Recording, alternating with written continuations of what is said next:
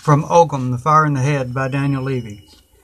This now is the second installment, and as before, I hope that my Zoroastrian listeners might uh, gain some insight from another Indo-European culture, that of the Celtic Druids and the Ogham cosmology, uh, because it deals much with the fire in the head, and that's a, you know, as uh, that, that original fire, the fire of consciousness, and that vein runs all the way through this uh, small book. So, all right, today is about Lewis, or Lewish.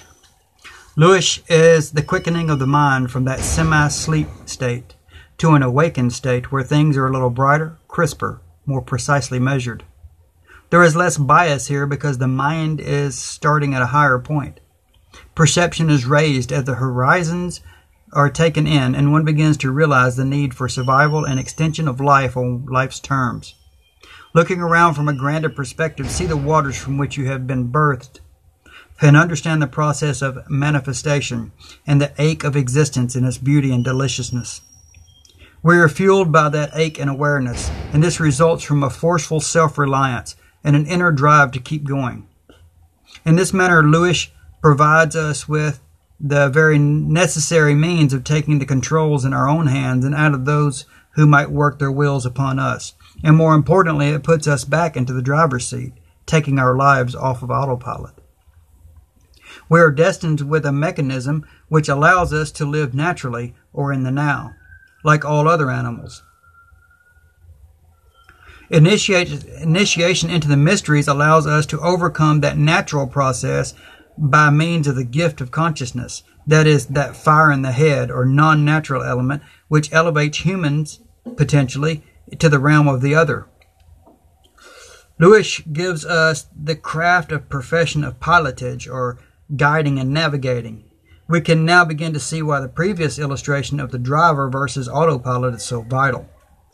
Lewis is that portion of the gift which gives us not only the power to navigate our ship through rocky waters of life and reach new shores and new horizons, but we now put this to use in a professional manner, guiding others who look to us, who charter the vessel we navigate, to, to charter the vessel we navigate, whose welfare and possible initiation depend upon our ability to deftly navigate and pilot the ship we are becoming. Sovereignty is about controlling one's destiny and extending one's area of influence. This is done by improving oneself and the lives of those who have entrusted that just to you.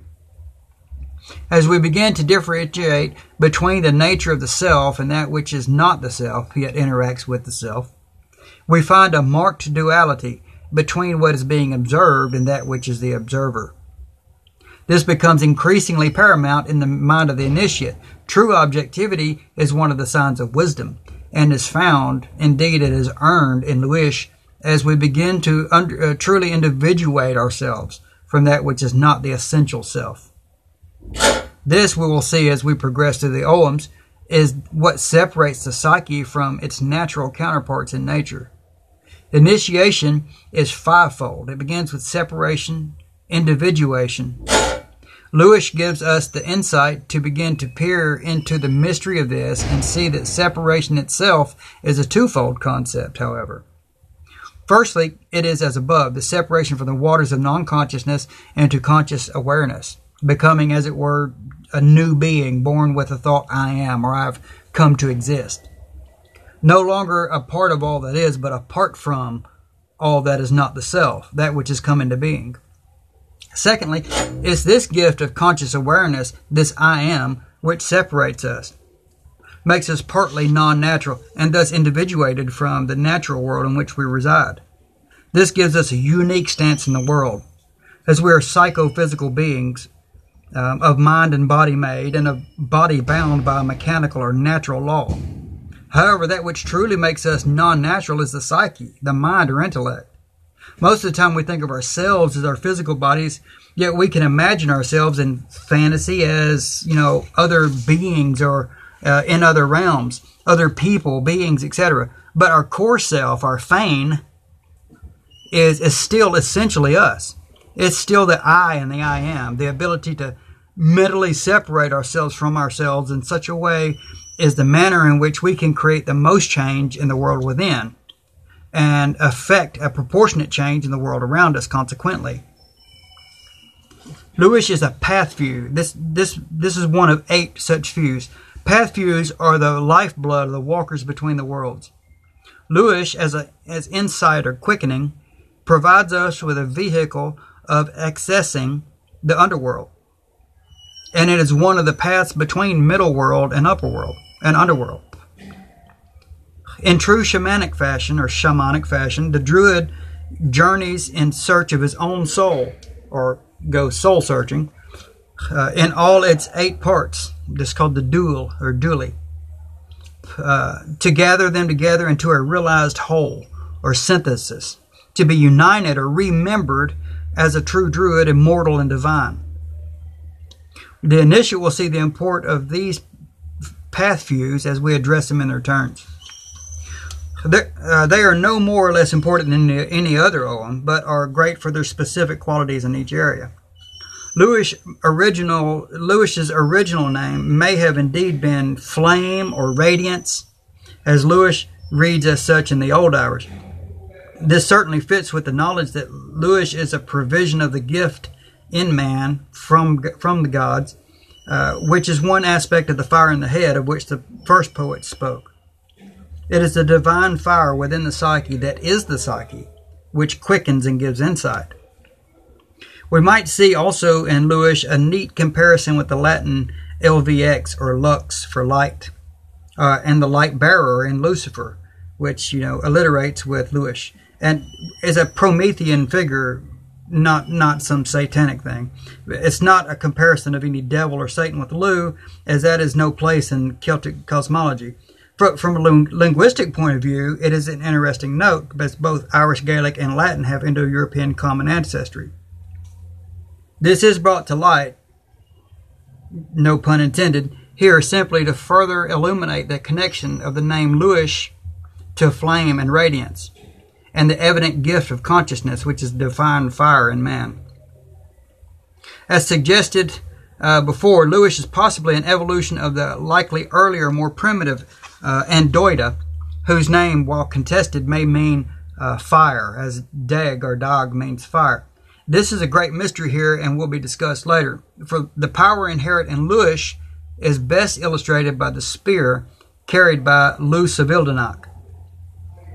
Uh, Lugh is often seen as a solar deity due to the spear, its straight, streamlined shaft piercing through the murky shadows of non-consciousness. It is the will of the initiate, wielded by the deity within, whose shot is sure, whose length is great, and thus called long-armed. There is a sense of foreknowledge found in one's deep inner self, which counsels in times of high stress and fear. There is no ambiguous or ambiguous occult property or sixth sense here, but a development, like all things found in Lewis, of the deeper parts of the psyche. If Lugh is the high god of the Celts, then Lewish is the principle of the higher self, or the god within. This connects Lewis with some of the more warrior-like aspects of the ancient Celts as well, over which the high god Lugh presided as well. The study and unfolding of the mastery of which uh, will provide a unique perspective in initiation in a purely Celtic fashion. Lewis reminds us always to remember our watery beginnings when we're reaching for the fire. Let me repeat that. Lewis reminds us always to remember our watery beginnings when reaching toward the fire. Beth showed us our beginnings as we arose from the ocean, an island self-created. Lewis gives us the power to reflect upon our own environment, to distinguish between the land and the water, between the self and the other, and to learn to listen to that which is the core of our being when we need such wisdom the most. The reflective nature, nature of Lewis quickens the mind to act, not simply react. One becomes creative, not reactive. The flame radiance of Lewis is the creative nature of the gift of consciousness, one which gives us the ability to imagine, with insight and foreknowledge, that which is yet to be. We no longer live in the present as beasts, though we share in a beastly, fleshly body, which is to be enjoyed and taken care of. We are imbued also with the fire in the head, which inspires, which imagines, which creates, which prods to movement. We are become gods among men who avail ourselves to this gift. and who master its essence. Thank you for listening to another installment of Ogham, the Fire in the Head.